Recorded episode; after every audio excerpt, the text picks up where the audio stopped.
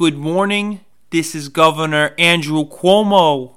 Annyeong to our Korean baseball fans. We have a lot of coronavirus updates to get to on my little PowerPoint here, including our ongoing efforts to properly sanitize garbage plates in the Rochester area.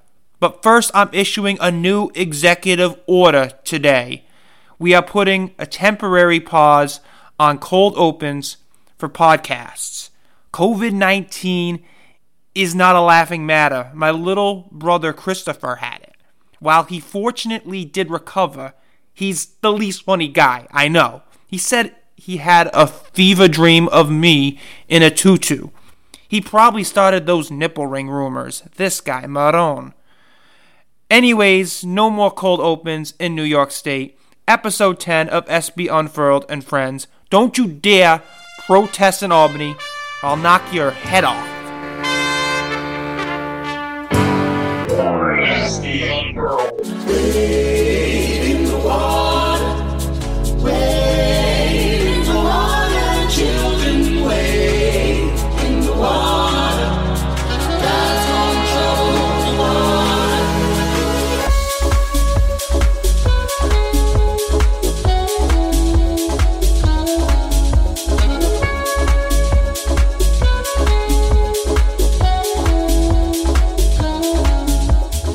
All right, so a lot of Bonnie's fans have been quarantined, both literally and figuratively, from basketball. And so we have a special friend joining us here on SB Unfurled and Friends, Matt Papano. He's the director of basketball operations for the St. Bonaventure Bonnies. How about that? Hey, thank you for joining us, Matt. Absolutely, guys. Uh, thanks for having me. I'm a little nervous following the, uh, you know, the Captain Beer and Woj. Those are big acts to follow, so hopefully I can live up to. Uh, to their standard they've set. Unfortunately, there's been enough time off in between those two, so it's yeah. So I think we, we can start off. Uh, you can be our first post coronavirus pandemic uh, uh, guest here. So let's before we we don't want to dive into all the you know negative stuff with this situation. Let's be optimistic. Let's be hopeful. And one bit of news that has come out recently is that the Bonnies are going to be playing Yale next season.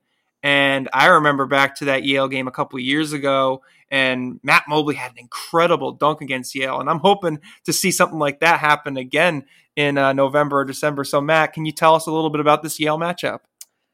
Yeah, you know, um, I don't know if I should officially comment on it, but the reporter who did report it is usually pretty accurate.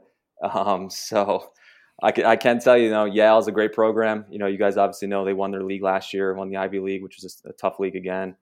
Um, we're going to represent, you know, that league in the in the NCAA tournament, and they do return a lot of guys. You know, they're Paul Atkinson. Just I know he declared for the draft, but just recently announced, I think, on social media the other day he's coming back. So um, they're going to be extremely tough opponent if uh, if that does happen. And you know, we're looking forward to having them in the Reilly Center again. Uh, good game for us a couple years ago. Um, you know, we were looking for, or hypothetically, I should say, looking for some good teams to bring in here to try to, you know, build our case for an at-large uh, for next season. And they, in a school like that, was right at the top of the list. And you know, um, hopefully, it ends up working out as as it's been reported. But um, very, very optimistic and excited about that opportunity for for the Bonnies next year. Yeah, building a case for an at-large, you, you would think has to be the goal going forward the next couple years with with the personnel we have. Maybe a little different approach than last year when we had all freshmen and sophomores. Um, now we're going to have you know that that great class of 2022 going to be juniors, but last year what would have been a a great resume building win was that uh, win in Toronto um, against Rutgers. I, I think probably maybe the biggest success of the whole season last year. Canadian uh, national champions. We are the we're the Canadian net we're the Canadian natties. So it was the last um, game in Toronto. So by, by, just like Fordham's the A10 champions this year, we're the uh, Canadian champions. That makes sense to me. Yeah.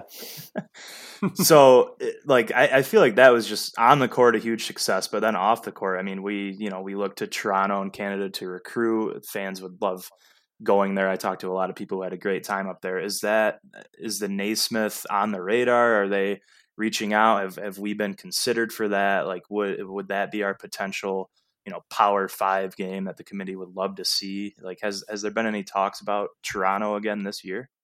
Yeah, you know, um, to talk about last year's event just a little bit, you know, that was a home run for us, as you kind of mentioned yourself, um, for a lot of reasons on and off the court. You know, being the proximity to Olean and you know to a lot of um, areas where alums live, Buffalo, Rochester area, even you know some places in the city. Um, it was a slam dunk. You know, we got to play a big time team, and uh, uh, you know, honestly, Rutgers, I think even ended up being better than we thought or anyone thought for that matter. Um, so, yeah, great moment of last year. Um, those freshmen played really well for us, and that was that was cool to see as well. And it was just awesome to see, you know, see and hear all the people who traveled to that game. Um, you know, partying the night before, or the, you know, the, the night after the win. you know, so I'm sure that helped with some uh, Bonnie's weeks afterwards. Yeah, long long parties after that. Um, I might rewatch it. I might rewatch it tomorrow and and why not, right? try to relive it. I mean, there's nothing else. Sure. Um, so yeah, the great event. Those are the kinds of things we're looking for. You know, luckily we've built up you know, me personally, and then Tim Kenny as well. Um, you know, relationships. The Basketball Hall of Fame uh, ran that event, um, so we had uh, built up relationships over the years with them, um, and they were actually the ones who you know ran the the tournament last year that was supposed to be in Ireland, but ended up going to Boca. Um, so mm-hmm. it's kind of a two pronged thing with them last year. Um, but going forward, um, we are looking for games like that still. Unfortunately, the they aren't doing the event in Toronto next year.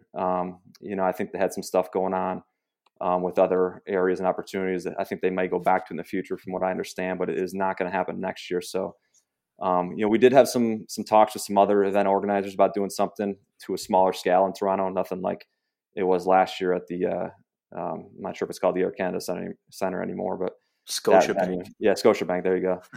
Um, but we we did have some talks with you know doing something at a smaller venue. Um, I wouldn't say they're dead yet, but I don't. To be honest with you, I don't think it's going to happen. Um, but mm-hmm. we are definitely in some deep talks and and still searching for a neutral site event for next year. Um, we've got two games to get, and that's one of them that it's it's far down the line. Hopefully, it works out for us. Hopefully, we have fans and seats no matter where it is. I mean, at this yeah, rate, right?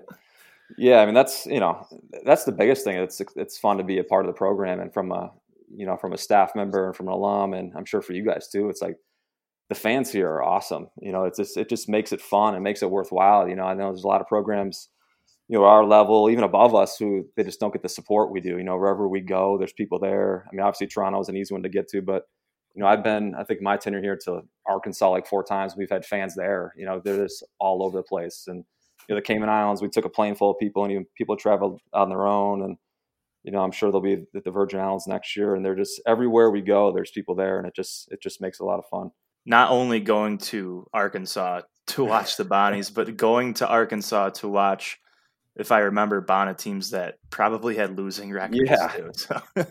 absolutely. That's what you know. I think I was listening to one of your po- previous podcasts, and you know, I think you unfurled know these guys. But when I was a manager at Bonaventure, I don't even remember what year it was, but you know, we obviously weren't very good in those those four years. Um, was was it 03 to 07, I guess. We were in a mm-hmm. tournament in Austin, Texas, actually at the University of Texas. And we had three guys. Oh, well, more, I'm sure there's more Bonham true, but three, I remember three guys in college, current Bona students who traveled down to Texas to watch us play.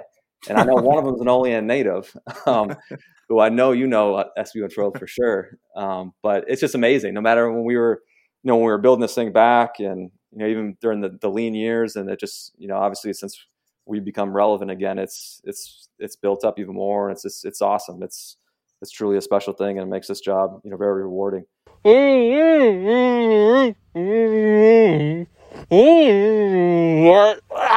Nah, I apologize about that. Forgot I was wearing my mask to protect from the coronavirus. So yeah, that kind of gets into what we were talking about a little earlier with the um, the Virgin Islands. That's the other big off-season news, although it was kind of announced a little bit before the season technically ended. Um, yep the Virgin Islands uh, seems like an incredible trip. I didn't get to go to the Cayman Islands, but if we are going to the Virgin Islands, I'm planning on going. Now, the question is I don't expect you to see into the future, but like, what are kind of the contingency plans of the Paradise Jam, or like, what do you, what has kind of been like thought about with this? Because on the one hand, it's technically not an international trip. On the other hand, you are traveling to the Caribbean, and there can be, you know, some possible restrictions there. Is are is that has that been talked about at all? Yeah, you know, a little bit. Um, I think it's still in the early stages of of that kind of talking about those kind of scenarios, but I kind of asked too because Colorado State backed out. Yeah, you know that was nothing to do with with a concern about the event getting off. Okay. Um, yeah, they just found a different opportunity. I think that fit what they were looking for a little bit better. But in terms of you know the event itself, you know I've talked to the the organizers a number of times since you know all this this unfortunate situation with the pandemic has has come on. Um, but as of now, you know we're being told that you know we're moving forward as planned. Um, they don't believe by then it should be an issue, but as you guys know, I've changed things change by you know by the, the hour it feels like. But mm-hmm. as of right now, we're you know we're we're going with business going forward with business as planned and you know i don't i you know i'm not a doctor but it's from what they were telling me they're the situation in the islands is good right now you know hopefully it stays like that and um you know we'll we'll continue to talk with them as it move forward as it moves forward but you know just the event itself we're very excited about the opportunity you know it's a big time location obviously in terms of the weather and you know some great hotels down there and then obviously some great you know, we're, we're looking forward to an opportunity to play in a couple good teams. Uh, you know, playing three games in four days. Um, hopefully, bring some fans with us again. And and there's some good teams. You know, Colorado State obviously, unfortunately, is not going to be a part of it, but they did pick up, you know, an underrated uh, Arkansas Little Rock team that I'm sure you guys have saw the report that they replaced Colorado State, and they return, I think they're top seven or eight guys from last year's team who and who had good metric numbers, and I expect them to be even better next year. So you know, I didn't realize we were playing or Little Rock is in that now. That's actually significant get. They're they're yeah. you know not a big name, but they're a good team. Right. Yeah. You know they've had some recent recent success. Excuse me with um, uh, why is his name escaping me now? With the coach at uh, Texas Tech, you know, was there and Chris Beard. Uh, Beard. Excuse me. Yeah. You know, he won took him I think to at least won a couple games in the tournament a couple years ago when he was there, and you know we played him down in Texas and had a good game with them. And um, like I said, they were turning. I think it's a fairly new staff. They're turning all their guys. So that, that's a, an underrated uh, replacement for Colorado State. Bradley is going to be really good again. That's another high quality mid major from the Missouri Valley. And, you know, I don't know what people think, but I wouldn't mind playing Buffalo twice if we meet them down Who? there. Yeah. I think you mean SUNY Amherst. SUNY Amherst. that's fair. You know, yeah, we'll, we'll bleep that out. you guys can do some editing in the back end if you want, but um, they're going to be good again. They're always good. So um, if we play them twice, so be it. You know, they'll, that can only help us, I think, along with, you know, all the other teams down there. And yeah. just a quick aside, I really hope for the Virgin Islands it does happen because they've had some trouble with the hurricanes because a lot of the attention has obviously been on Puerto Rico, but they've also had some trouble too. They have, yeah. And I think this is an event that, you know, has helped that area kind of get over that or help, you know, restore from the, the damage they have suffered. Um, you know, I think this is one of their biggest events on the island from a sporting aspect. So they're they're really excited for it again. And I've, from what I've heard of talking to other schools who've been in it, you know, it's it's run top notch, and hopefully we can get both of you guys down there too. See lights go out on Flatbush. I saw Barclay Santa Claus. And life went on beyond Fordham. And left long ago. I am curious because there was some talk about the A10 maybe going to 20 games. Um, I know they, they haven't decided on that one way or another. Um, I don't know if you, the staff anticipates that. Um, do you anticipate any other changes to the A10? Uh, do you have any preferred opponents that you would like to see home and home? I know, you know, we get those five teams that we play twice, I think it is, and I yeah. I usually like a little bit of a mix. You know, get the get the lower teams to pile up wins, but also you want those those good teams to get those resume builders. So, do you yeah. see any uh, any changes to the schedule? Uh, I know that would affect how many non-conference games you can schedule. Yeah, it's a good question. Um, you know, it's it's definitely being discussed at a league level, at a conference level. Um, I haven't heard one way or the other what they're going to do. Um, you know, I'd be surprised. This is just my you know personal feeling with no inside knowledge, but I'd be surprised if it moved to 20 next season just because of the timing of it. Mm-hmm. Um, mm-hmm. Again, that's just my feeling.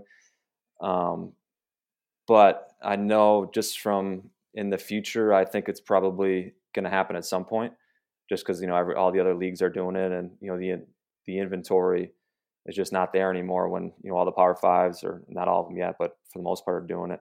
So I, I would think it, I would assume it's coming at some point. I just me personally don't don't think it's going to be next season. That is so. I think from what a standpoint of building our non-conference, we're still assuming that we're going to need to, to fill 13 slots for the non-conference and 18 for the league. But again, I, you know, I, I, know I've said it a couple times, but that's just my personal feeling. Um, in terms of, you know, the opponents, I, I, would imagine the the partners will change a little bit, just so we're playing. You know, I know they like to, you know, the, the pandemic or the coronavirus stuff could maybe change this for next year, but usually they, they like to kind of arrange teams, you know, the upper tier teams playing each other more, just so it gives teams more opportunity to play those quad one two games. Um, from a resume standpoint, from a metric standpoint, um, so I'm assuming there'll be some tinkering with the, you know, with those five um, uh, travel partners, um, but we haven't heard yet one way or the other. Um, but I'm, I'm hoping they do change a little bit, just some so we get some some higher some high quality teams and some opportunities. And I hopefully, you know, I, I'd like to stay with Fordham twice, just so we get down to the city again. I mean, that's, a, that's important to our alums and important for us too. It's always a fun. I'd like Fordham 20 times. yeah, I'm sure some people probably subscribe to that theory too. Um, but yeah, it's a, you need a balance too. You know, I mean, who knows what's going to happen? You could think you have everything predicted as best you can, but you know, we've all seen in our league. I don't think the number one seed has won the tournament for the last couple of years. Um, and then there's injuries, and so who knows how it's going to play out. But um, yeah, you need some balance with you know making sure you're getting enough of the those top tier, but then at the same time, you know, not killing yourself with playing too many good opponents and it backfires. So I think the league's still working on it. I guess is the the short answer. I like how the CUSA does it. Um, they have the 18 game schedule. Uh, you play your first 14 games as normal, and then uh, I think it's the other 13, then one travel partner. So we would play every team and then maybe Duquesne twice, and then they reseed the games based on standing. So the end of the year, you're really getting like the the top top of the league yeah. if you're if you're in that tier. Otherwise, you're getting you know within your own tier. Right. Yeah. Yeah. That was an interesting concept. You know, and I I think it's great to try stuff like that. You know, I don't know what the results ended up being. You know, I don't know if there's they've studied it or if it's you know if they think it was a success or not. But yeah, it makes sense. It really does to try to you know match up your best teams at the end of the year when to kind of one you know, I think the reasons for doing it was one to, to, try to get more teams in the tournament, but two, I think mm-hmm. even more so was to, you know, get that champion a better seed, you know, in in the NCAA tournament, um, a mm-hmm. higher seed, so you know, kind of gives them a better chance to win um, at the NCAA level. But yeah, I get it; it makes sense from from uh, you know to you know the other hat I wear is a travel. I'm in charge of the travel travel team travel, so from a logistics standpoint, it's a nightmare, but you know, from a right, yeah. from a scheduling standpoint, it makes sense to try it at least, you know, because you could get some, you know, you're going to be playing teams at your tier, so you get better games. So yeah, I, I applaud them for trying something. Sorry, we got one final scheduling question for I, you here. I love the scheduling questions, so keep them coming. okay, cool. Well, this one's definitely a doozy here. Um, I'm not sure how where you are of Gannon Fest, but we celebrated Gannon Fest the week of the Gannon game on December 14th. Yeah. Are you aware of this at all? I'm aware of it. You know, I don't know how deeply um, I know exactly what happened, but yes, I'm, I'm aware of it. So, so long story short, for anybody who isn't aware, um, we had like an open slot in our final schedule, and it got filled with Gannon. The first time we played a non D one in like a decade or or something, yeah. and a lot of people, especially on a particular um, message board that will remain nameless, were upset about this. Probably pretty irrationally. It's like it's just one game, not counting in the net. Who cares? Yeah. But um, because of all that irrationality, we zigged when others zagged, and decided to make this a week long celebration, culminating in a dominant 25 point win. So, I mean, from your perspective, how, how did this come about playing Gannon? Because it, as much as it does suck to play a D2 school, I mean, hey, they are kind of a, a regional opponent. Yeah. So, how did that come about? Well, first of all, I, I, do appreciate your support in that. Um, I'll have to go we got t-shirts and, and everything. We really? got to send Matt a t-shirt unfurled. I'll take that. Yeah. Um, so appreciate that support because I know we were getting hit pretty hard uh, with with that decision. Um, you, you, know, basically what it came down to is we were getting late in the summer. We couldn't just couldn't find a team to fill. You know, it was a specific date, so we had we were kind of limited from a from a standpoint of when we could play this game. Um, couldn't find a team that made sense, and you know, like you alluded to in your question, it doesn't count against the net. You know, so in essence, it didn't never happen. You know, it, it counts from our win loss record, so we got that extra win, and you know, not to disparage Gannon at all. You know, it's a good program. They've had a lot of success. Um, Kelvin Jefferson's a, is a is a great coach. He'll get that program going as well, and he's had a lot of success for from you know in the in the past where the spots he's been. Um, so so we made the decision, and the main reason we did it was for the fans, just because we could have easily kind of stopped at at 12 and not played a 13th game. Um, so we did it to you know for the season ticket base and the fans in general, just to give them another opportunity to come see our guys play and you know come to Rise Center for a game and, and get that experience. You know, probably wasn't to the level of some other games, but you know, and then the other thing, it just got our guys more playing time. You know, we had a young team. Um, so it, it, got our guys more experience on the floor, putting on the uniform on again, and you know we had a solid crowd, so getting them experience on the floor, and you know, so I guess it was a, a two pronged decision why we made it, and and I always go back to we we could have played you know a non or a Division One team with a low, extremely low net, but you know we could lose that game. You know, unfortunately, we've lost games like that in the past, and that could be a killer. You know, so uh, it just made more sense to go the route with Gannon. Um, and you know everyone doesn't have to agree with it, but that's kind of the consensus we came to as a as a staff and administration, and you know we'll stick by it. Anybody listening right now would be absolutely lying if there were some hypothetical, you know, hygienic bubble that 10, te- 10 players could play in, and they would not watch Gannon and Barnes right this minute. You'd be lying right now. We are so desperate for any kind of exactly. legitimate sporting event. Like but you're absolutely right. Like I, I, as much as like I would love to go see the Bonnies play Cuse at the Dome or play maybe Binghamton just to be like, oh, at least they're a D one school. Yeah. At the end of the day, Gannon, the only as long as nobody gets injured, right. hey, Gannon, uh, they survive. We we survived, and you know, didn't lose, and you know, it was a lot of fun content for us as well. Yeah, I'm glad we could help with that. Yeah, we seems like we gave you a week's worth or maybe a month's worth of stuff to to do. So I believe I started the countdown at 72, 75 days, I want to okay. say. I started counting down on Twitter. we gave you a couple months where that's great. Yeah, and you know, it's not something we're going to do probably in the near future, but if we do go that route, make sure you guys know first so you can get a head start on uh on all your uh all your work. the bird couches that they see. Like when Shaka Smart left flames were everywhere, but no one really cared. It always sucked right there before.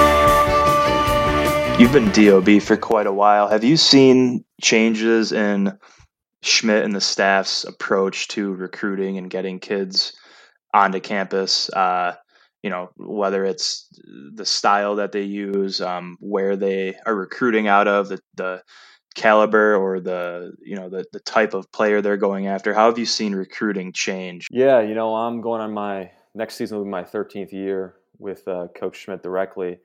Um, and, and, just full disclosure, you know, I don't, I in my position, I can't do any off-campus recruiting. Um, mm-hmm. you know, I kind of take it over, not take it over, but really start helping when when they do make the visits. So a lot of the on-campus recruiting, I help arrange and get that set up. Um, but yeah, good question. Just in terms of the type of kids we've been, you know, since we've gotten better, you know, obviously we, our our name recognition is, has gotten a lot better. So I think more kids know about us. Um, the respect for the program is certainly continued to develop over the years. And you know, I, when we first started, you know, people didn't know, you know, what St. Bonaventure was, what division they were in, you know, were they a high school, um, you know, so that that has definitely changed. You know, people know who we are, you know, so we can get in easy, or the you know, Coach Schmidt and the assistants could can get in those kids' living rooms or on the phone easier, and you know have coaches return their calls. Um, so yeah, I'd, I'd, say you know it's still a lot the same though in terms of you know we're still getting the guys who are, are under recruited for the most part. You know, diamonds in the rough who who love the game and who want to who want to get better. And you know, for us, it's you know eyeing those guys and then player development. Those have kind of been the two things, you know, along with like preparation and scouting that the couple things that we've hung our hat on as a program is you know the the guys for the most part get better once they get on campus you know you know coach we've had some great assistants here coach moore before he left was a, one of the best you know individual workout guys that i've ever been around since i've been here Um, you know, obviously Coach Curran has been here for a long time, and he's the same. He's terrific on the floor with these guys. Um, and then, you know, Coach Neal and Coach Trey that are here now, Coach Lee who's here in the past, Jerome, uh, Coach Massey. You know, all these guys have gotten better. You know, so we're still not. You know, maybe you know, there's a couple guys that probably don't fit that mold, but um, you know, for the most part, they've been under recruited. You know, a lot from you know, I, I, think I heard Woj mention this in his podcast with you guys, but it's been true. Like, you know, for a while there, we were getting guys who had zero offers from A10s. You know, that's changed a little bit, but you know, from the A10 schools. But um, you know, we cast a wide net. We've Coach Curran does an unbelievable job with his, you know, developing relationships over the years, and we're getting a lot of guys from you know the, the Putnam Putnam pipeline pipeline has helped, and mm-hmm. guys in that league, and you know, there's no really one specific area. These guys will turn over rocks all over the country and you know all over the world. Even you know, we've gone the international route before, and um, it's just you know they're really good at what they do about developing talent. You know, Schmidt, Coach Schmidt knows what he wants in terms of what kind of a player, and you know sees guys with high ceilings and or gets he gets guys who he believes have high ceilings, and they, they get better when they're here with the development and the structure we have in place. And you know, from a from a skill standpoint, from a strength conditioning with Coach Fisk, he does a great job with molding these guys, and um, it's it's all hands on deck, really. That kind of leads into my next question too, because you talk about the development and just how good you know guys like Moore and Curran have been with players like you know Youssou comes to mind, uh, LaDarien yeah. Griffin, guys who didn't even play much. You know, Dion Wright, their freshman yeah. year developing them year after year, putting in the time in the off season, uh, turning them, you know, over three, four years into all conference guys. That's just kind of what the you know the St. Bonaventure program has been about under Schmidt. I see these NCAA looking into loosening transfer rules, um, you know, immediate eligibility, which I'm worried leads to you know you you and the staff mainly do a great job you know finding these recruits getting getting the diamonds in the rough like you said developing them. And then all of a sudden P5 comes poaching you know guys that we work to find and develop. I'm worried about that. I don't know if if you can comment on your opinion or what the staff thinks about this immediate eligibility uh, rule that the NCAA is going to vote on at some point yeah, that's a good question. Just to jump back real quickly on the, the development piece with our guys over the years, you know, you, you hit in a couple great ones there. You know, Dion, LaDarien, you know, those guys barely played at all as freshmen, you know, very limited. And, you know, so I think a lot of credit first, you know, obviously the coaches working with these guys and also the players though themselves, you know, they, they've wanted to work, you know, they've, they love being in the gym. You know, coach always makes an analogy with, you know, I think publicly he's made it and then with recruits in terms of, you know, we want a guy who's going left to the gym rather than right back to his dorm to go hang out or go take a nap or go play 2K. You know, I know you guys love 2K, so sorry to, bring that up, but um, you know, so we, have got guy, we've we have gotten guys, I should say, in the past who who want to get better, who want to work, and who had that you know the skill set to get better, and you know they deserve a lot of the credit themselves too because you know they they put in the work. You know, we've had a, a lot of guys over the years who you know, you come in late at night, they're, they're out there working the gym, you know, at all hours of the night and they've got access 24 seven. So that helps. And our staff has done a tremendous job of, you know, you're marking those kind of guys and we're putting them in position with the, with the, the coaches we've had and the skill development, you know, the acumen that they have, but it's also the guys deserve credit because they're, they're good players and, and become really good players over, you know, their course of their, their tenure at Bonaventure. Uh, mm-hmm. and yeah, to the, the eligibility piece, that that's a huge, obviously thing coming up the pipeline pretty quickly here. Um, you know, I, I tend to agree with you that it is a concern.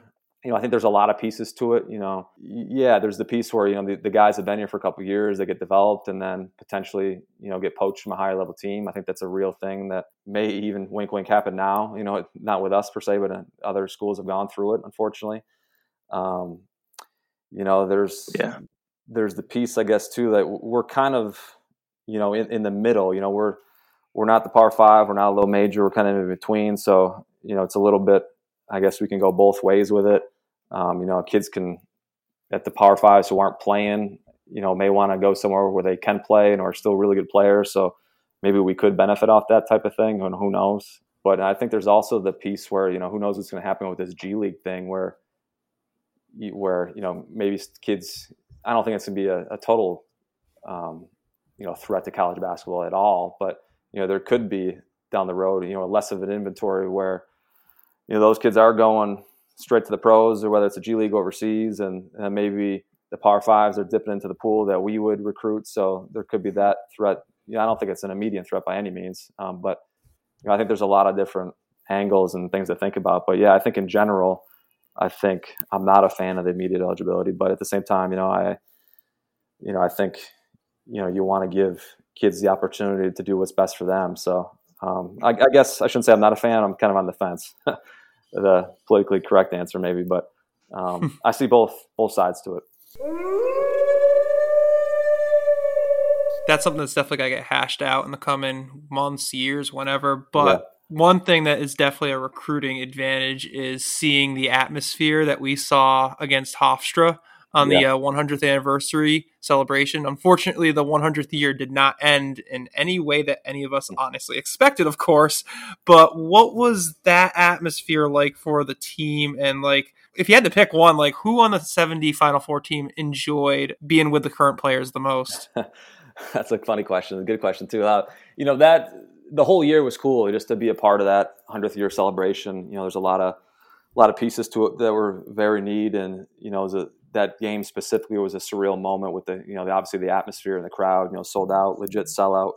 Uh, students were into it. You know, the Reds were full to the to the top and the corners. Um, it was unbelievable. Sit, so definitely.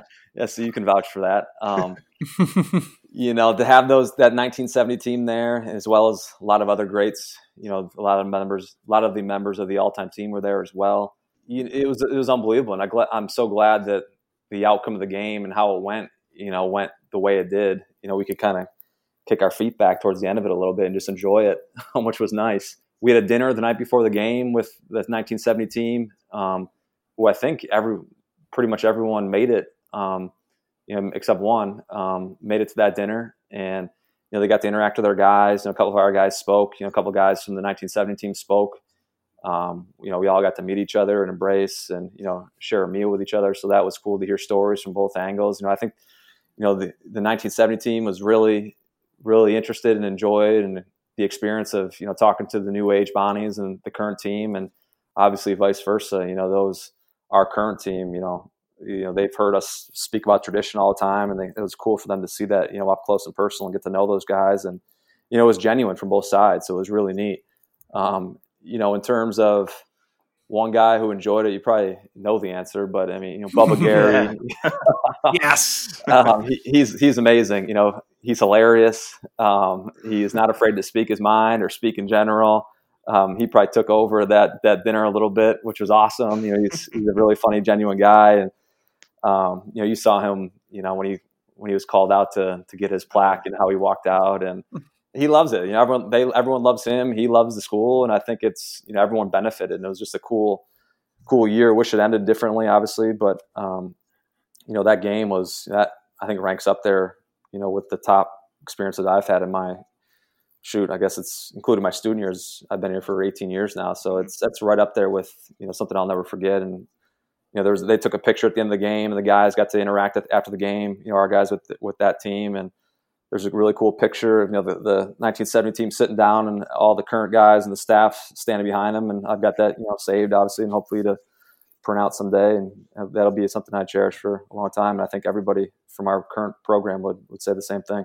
Are they keeping those murals up in the Reilly Center? Do you know, like the wall wraps with the the Final Four team, the NIT champions, the hundred year stuff. They have all, all, the jerseys around. Yeah, the, are they keeping those up? Because I think the Reilly Center looks as good as it has ever. With, with I agree, totally agree. Yeah, that was it. Those were huge additions, and you know I know you had a little bit to do with some of that stuff. So you know, thank you for that, and you did some great work. Um, but yeah, I don't I don't know the answer to that. To be honest with you, I, I, hope I would think they'd keep it up for a little bit, you know, or maybe into next season. Uh, but I haven't heard to be honest with you. But I agree with you. You know, it completely transformed. You know, those the hallways um, the main foyer there, and the main kind of area of the Reilly Center. Um, I'm sure the fans enjoyed it. You know, I, I, I, would see it every day, multiple times a day. But there's still times you know you're walking by and you, you notice something different, or you just stop there again and be like, oh wow, this is.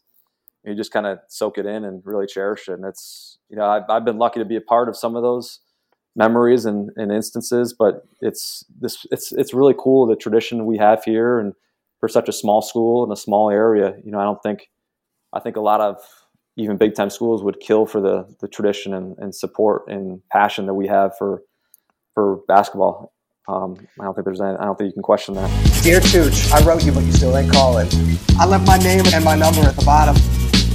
I sent some messages back in autumn. You must have never got them. Part of that tradition is all the beautiful jerseys that we were voting on over the past uh, few weeks here. I mean, we had those 1970 Final Four ones in the Hofstra game, like we were talking Yeah. about. Um, I personally think the 1983 jerseys got robbed in that uh, final vote that uh, GoBonnies was doing. But is there like any thought of possibly trying to bring back any more uh, retro jerseys, whether it's 83 or some of maybe the older school ones from like, I don't know, whatever year? Like there are, there are plenty of good gems there that we could possibly bring back. you know, you're right. Um, the jersey thing, I know you guys love that. Um, it's it's really cool. It's a really cool thing.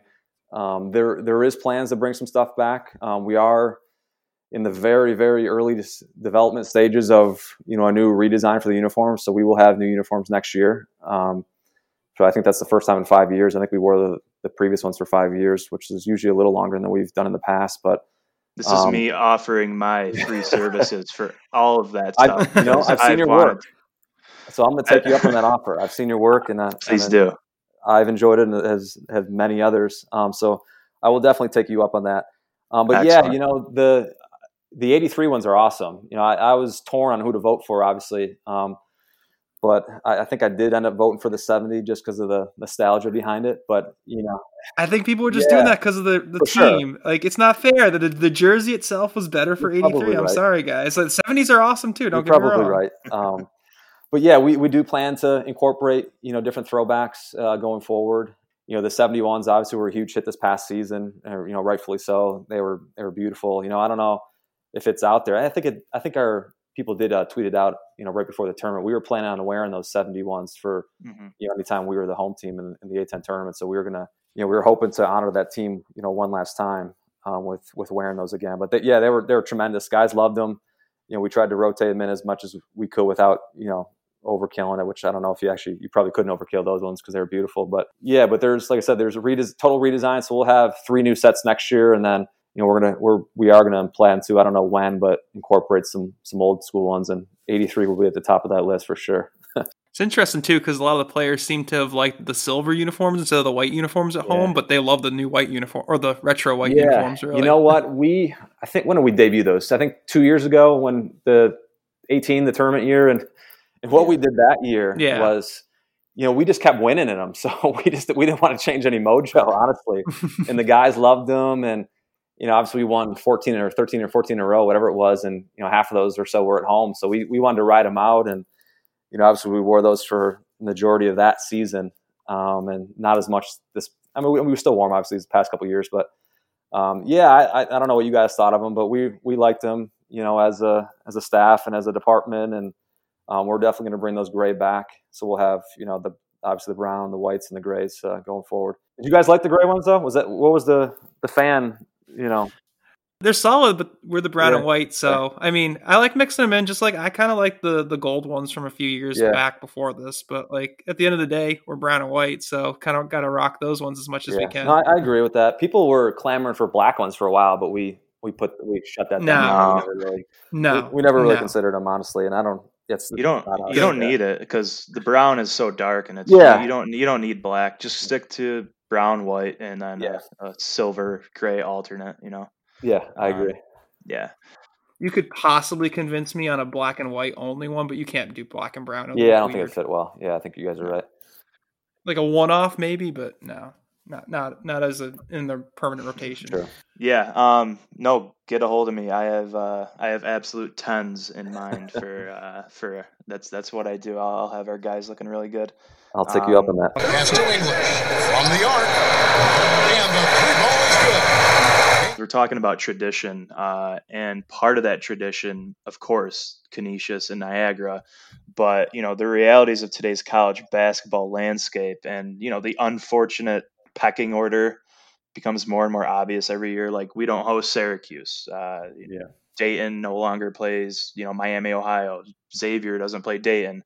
Um, there is that pecking order. So you know, given that, I know there's been some talk about this stuff. You know, last off season, but do you see this impacting, you know, little three road games going to Gallagher, going into Koessler? I mean, these are these are good, tough, spirited games, but the net obviously doesn't acknowledge them as such. Uh, how how does this changing pecking order in college basketball landscape shape your approach to going into those arenas? Yeah, it's a good question. You know, um, you're right. You know, they may you know, recently they obviously haven't had the from a metric standpoint of what you know we would hope for. But you're absolutely right, though. We still go into those places, and it's an extremely hard. Even even home games, you know, those are hard games. Mm-hmm. They're not easy games, and it's the same for any road game in the league. You know, even if you know there's a, a 300 type team in the league, a road game. I mean, it's it's not an easy game. You've seen it. We've you know we've lost some of those games in the past. We've struggled to get wins and in you know situations like that before. Um, but you know, from from those two, um, Niagara and Canisius, you know, I, am a traditionalist. You know, I, I if it's up to me, we'll play them every year. You know, up the home and away. You know, the one time a year, and continue to, to rotate every every other year. Um, you know, I, I, do think you know they've had success not too long ago, both of them, obviously, and I think they're going to get better. You know, two really good coaches. I'm a, you know, Greg Paulus is a good friend of mine, honestly. You know, in full disclosure. Um, you know, and he's you guys saw it. They they I think they did better last year than anyone would have imagined. You know, they I think they were 500 in the league, which you know he he asked me right after we played him, what'd you think? And you know, I thought they they played really hard. They gave us a lot. Obviously, that game was a close game, um, so I, I expect them to get better. And obviously, Coach Witherspoon, his track record record speaks for itself. Whether when he was at um, the school over in Amherst or at Canisius um, he's had success. So if, if it's up to me, we're going to play him every year. You know, obviously it's not all up to me. You know, I got to defer to the people, you know, our, our AD and head coach, obviously. But, you know, I, I one, I guess I think they're going to get better. So, you know, a couple years ago, Canisius helped us. You know, they, I think they ended up being, you know, the quad system wasn't in place and I don't know if it was 2018 or 2016. Um, it was 2018. They were a quad. Yeah, the quad system was in place, I guess. So they were a quad two game. You know that win. So not too long ago, they did help us when it, or essentially make the tournament, I guess you would say. Um, so if, if it's up to me, we'll always play those guys, you know, but um, I think there's no discussion right now, at least to to think of going in a different direction with those. But only once, because there's a certain subsection of Bonnie's fans that yeah. might want to play them twice in a season, and yeah. that's kind of another another running meme of ours, along with Gannon. Like yeah. we're not playing them home and home in the same season, right? Correct. We will never do that as long as I have anything to do with the schedule. Um, as long as I live, we will not do that. no, yeah, you know, I know other schools do it. You know, I think New Mexico and New Mexico State play twice a year. Um, I was thinking that, but they're they're way out there. They yeah, kind of have to. Yeah, no. And both teams are usually pretty good. Agreed. Oh, speaking of that, um, New Mexico. What do you think of the Mountain West challenge that we're going to be doing with the A10? Because that's going to be a good road game for us at New Mexico. Yeah, that'll be a very challenging game. Um, you know, they very tough place to play. Iconic arena, the pit. Um, you know, they're always pretty good on the road, obviously, so that'll help us um, you know, from a metric standpoint, you know, the road game, and hopefully we can get a win. So that'll help us even more. But yeah, you know, I'm. I think it's a, it was a good idea from the league. You know, I mean, geography is the only downfall I think with with it in terms of the travel for, you know, for you know the school going across country. But you know, it makes sense from a from a standpoint of getting good games. Um, we're going to get a, a, really probably a quad two game. Hopefully, I'm expecting them to be a quad two, um, which will you know hopefully hopefully put us in position for an at large. You know, and then you know the back end of it we're going to get a home game the following year against the mountain west team which i mean you guys know you guys are pretty knowledgeable about the scheduling and how hard it is to get games especially at home so we're going to get a high level very high level team in the Reilly Center in 21 um, and it's doesn't it's not necessarily New Mexico either. It, it could be any team from the Mountain West. Oh come on, it's got to be really easy to get San Diego State to travel to only in New York, right? Yeah, exactly. Yeah, um, yeah. I'm not saying it's impossible. i will never say impossible because we're I'll, I'll work my butt off to get you know a team like that in here. But um, yeah, so I think there's a lot of benefits to it. You know, it gets us you know good games over a two year span. You know, I think the only downside is the geography, obviously, um, and the travel, especially with the situation now. Um, but yeah, I'm, I think it's a good idea. I think the league, you know, they recognize that something like this needed to be done with, you know, like I, I think I mentioned it earlier in the pod, the uh, you know the shrinking inventory of games um, with everybody going to 20, all those leagues going to 20 games. So and they're all doing conference series too. I mean, I mean, I think every Power Five league's got a series, if sometimes two, you know, or, or a challenge, I should say. Should say. Um, so yeah, I think it made a lot of sense, and you know, very very exciting to to go to New Mexico. You know, that's a that's a bucket list item for any basketball junkie. Um, so it's it's two prong getting that game, then a, a game in the back end in the Reilly Center in front of our fans, and you know I would expect a sellout for that type of game. Or Breaking Bad junkie in Albuquerque, but the Mountain West is pretty deep too because um, I remember one of the last games that I watched before everything got shut down was Wyoming actually making a big run yeah. in the uh, Mountain West tournament, and they were they were terrible in the regular season. So they're a deep conference. Yeah, they are. You know, yeah, Wyoming I think won two or three games all year in the league, and then won back to back games in the tournament. You know, yeah. Um, you know, Utah State's very, very good. You know, they obviously ended up winning the league, the championship. Um, San Diego State, uh, Colorado State, Boise State. We played in the Caymans a couple years ago. Um, uh, we don't want to talk about yeah, that one. I, I, yeah, no. in Colorado State, we played them a while back in uh, Fort Collins. And that, did. that didn't end well. It didn't end well either. I was I was on that trip too. Unfortunately, I got my wisdom teeth removed while watching that game. That was oh, more painful than the wisdom teeth removal. Yeah, yeah. it sounds like a tough day for you. Um, but yeah, it's a great league. Great league. They're very similar to us too. You know, right outside the Power Five, Power Six, Power Seven, whatever you want to call it. Um, so yeah, I, I, applaud the the both leagues from uh, from joining or for uh, you know coming together and doing that. And, and also, it's going to be great for us to see uh, Jerome Robinson. You know, he's a good friend of the Bonnies and a good friend of myself. So we're excited for that. Do we re- return a trip to Yale the following year? Because I would love to see that campus and New Haven. I'm going to put my hypothetical hat on again. If that game happens, there will be no return. No. okay. Even after an 0 9 streak, you wake up with new opportunities to lose hard earned money, and a new opportunity was there for the taking. We were down, yeah, yeah, yeah, you know, but we we uh we, we had a little faith. Went went to church that morning, skipped out a little early, told my family I had to use the shitter, and hey, I actually headed to the bar with some friends for Duquesne at Fordham. What kind of goes into whether or not there is a home and home because like we've played like an interesting i like the vermont one one and one thing but like mm-hmm. sometimes we play teams home and home obviously like siena and canisius and niagara but then like other times like like you mentioned yale or potentially like ohio i think like yeah they, they that's not a home and home too so like what goes into that yeah um you know obviously we've got, we've got the four uh, built in every year the you know your buffalo siena uh, Canisius Niagara. So those are built in home and homes every year. Lately, these shoot these last five or six years, we've really got back into the the MTE tournament market. Um, so we want to get those, and um, I'll be honest with you, we've got one locked in for 21 already. I'm already in deep discussions for 22. So you, you kind nice. of yeah, and some good ones too. You guys uh, will be excited when those come out. I can guarantee you that. Um, but so we kind of we want to get those the, that MTE locked in, and then you kind of build off that. Um, so then, you know, these last couple of years, we've been buying three games, and we've kind of taken two approaches to those, depending on, you know, when I say buy, we, you know, we bring a team into the Reilly Center to play, you know, a one-time game. Mm-hmm. Um, so with that, we've taken two different stances. We'll either what we've been doing lately, honestly, and what we're doing, you know, what we've done these last couple seasons, we want to buy at least one or two really good teams, which obviously there's some risk there. And I can, you know, I'll give you some examples. Like North Carolina Wilmington a couple years ago was a buy game. Oh, but that was a great game, but yeah, that that was that did not end well. But that was a great game. That was right. a good idea.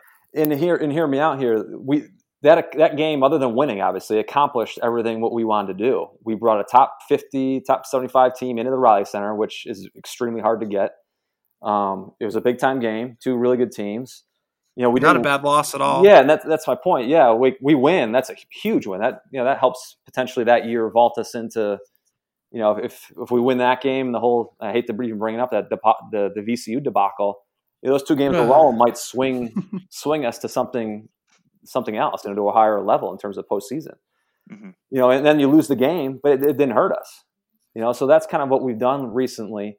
Um, uh, I know there's plenty of examples. I'm forgetting off the top of my head here, but so we, we've gone that route. I guess is my point is of buying good, high quality games where you know if you win, it really helps you, and if you lose, it doesn't hurt you. And then you know you, you got to balance it balance it as well. So you know there's still you know you are still kind of you know buying some lower level teams to get you know for, for a lot of reasons, obviously to get a win to, to you know to build confidence in your guys um, and, and, get experience. But um, so so there's that aspect. Um, there's the buy games, and then we do we've been getting bought by a Power Five or a Power Five type team over the years for you know, for a number of reasons, obviously to get the really good game, and it does help with you know some budget stuff with our program and the department in general. So, you know, there's there's reasons for everything, and and I think once you do that, that's was that four plus the tournament has either been three or four games, so that's seven or eight. And then you're buying three of that's you know ten or eleven and getting bought. So then that leaves you kind of with a game or two, a wild card game where you either start a home and home, or then which we've been trying to do recently is you know you know try to get involved in these neutral site type events like the Toronto one last year. Um, you know, we're hopefully going to have one on the schedule for next year. Um, really close to one, to be honest with you guys, that would be really good for us uh, for a lot of different reasons. Checks a lot of boxes, so hopefully mm-hmm. something like that or, something, or that will be either announced or leaked soon.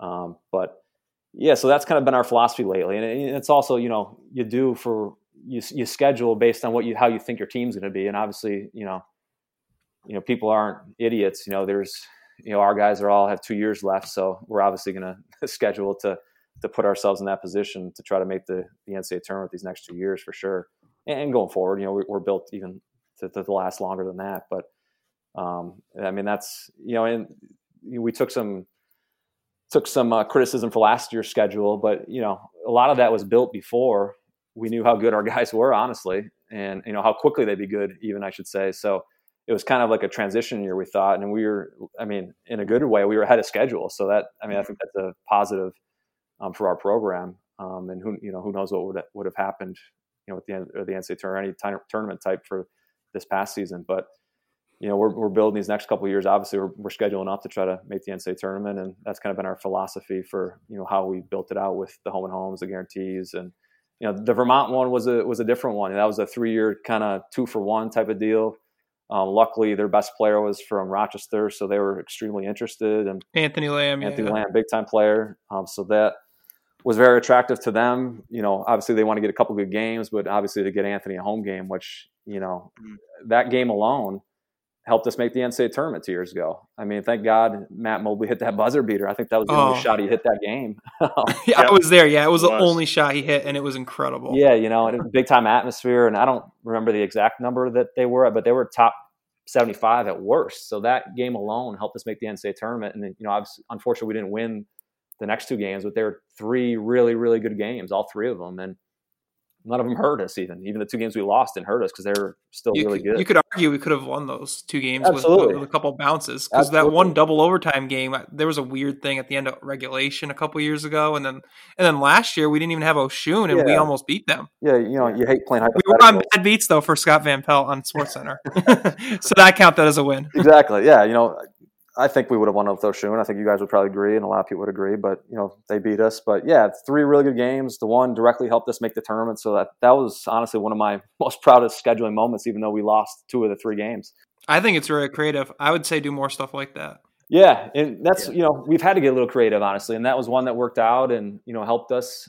Um, and there's been a lot of things that that we've tried to get off the ground and we think and that's the you know to use a cliche you know it takes two to tango. You know we could think something makes all the sense in the world but the other school thinks it's stupid so it doesn't matter and it just falls flat. Um, so there's there's a lot of you need you need a partner you need someone to dance with for sure um, in these scheduling things and it's you know we, we've got a philosophy down it's worked out pretty well we've you know i think we should have made the tournament in 16 as well and you know with the I think our results speak for themselves in terms of how we scheduled. Um, but there's we have a philosophy, a philosophy, excuse me. But I mean, there is you know there's, there's a lot of luck to it.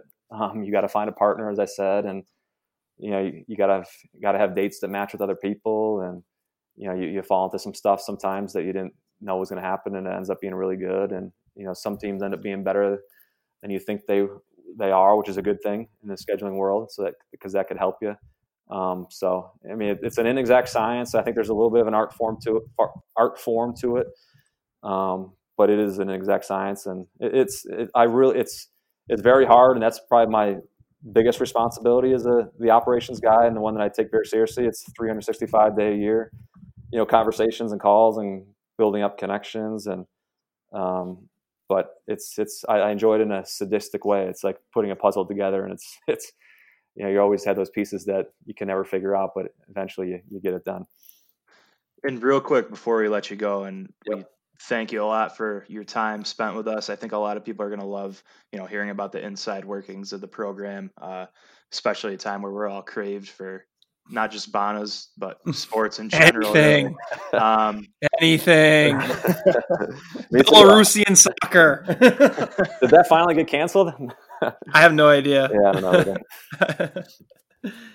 you mentioned no Toronto this year, but are we? You know, we didn't play at Syracuse or anything last year. I don't think we got bought by a, a Power Five school last year. Are we looking at that this year? Like, will I, I'm sure it's tough to even do that because they it's we're a really good team. I, they don't want to you know pay pay us to come in and have us beat them. So, are is that an option at this point for this season? Yeah, yeah. Um, you know, I think I mentioned it on like a season ticket holder call the other night. Um, so we've hypothetically got a couple games to go. Um, you know, two two home games. I, think I mentioned this is a direct quote from me the other night, but two two of the home games will be against teams uh, that won their leagues last year. So you can guess who the one is that's been reported. Um, and then the other two, which is you know we're we're still working on, but one I think we're really close on. It's the, the neutral site game I kind of mentioned earlier, and then the other is yeah a Power Five team, which probably will be mean a buy game. Um, so yeah, I expect to, to have a Power Five in the schedule. You know, last year was a little different um, with the Rutgers game, just because we got that opportunity and thought it was too good to pass up. Um, so we did that instead of taking a true, you know, quote unquote buy game. Um, but yeah, there will be a, a Power Five. You know, Power. I, I like to call them the Power Six because I kind of include the American and the Big East in that, or Power Seven, excuse me, the American and the Big East. Yeah. Um, but there will be Power eight, including the Atlantic Ten. yeah, exactly. I, I misspoke there. I apologize. But yeah, you're right. Um, yeah, there will be one of those games on the schedule next year, um, unless something crazy happens. But I, I, I fully expect that to happen. But look, as you said, yeah, it's getting harder. You know, it in a way in the in the scheduling world, it, world, it's we've getting better has helped us and hurt us. It's it's helped us get in, open some doors for you know these neutral site games and these tournaments. You know, we if we hadn't gotten better, we never would have been to the Cayman Islands. We never would have went to the the tournament in Florida two years ago, which you know directly helped us make the NCAA tournament that year with beating Maryland and you know getting a you know quote unquote good, good loss to TCU. Um, it will would we would have never gotten to the tournament that we're in in 21 if we if our program hasn't grown and developed over the, the past you know 12 years. So it's it's opened a lot of doors. Don't get me wrong, but at the same time, it's it's it's really not completely shut, but it's the door is closing on getting a lot of opportunities.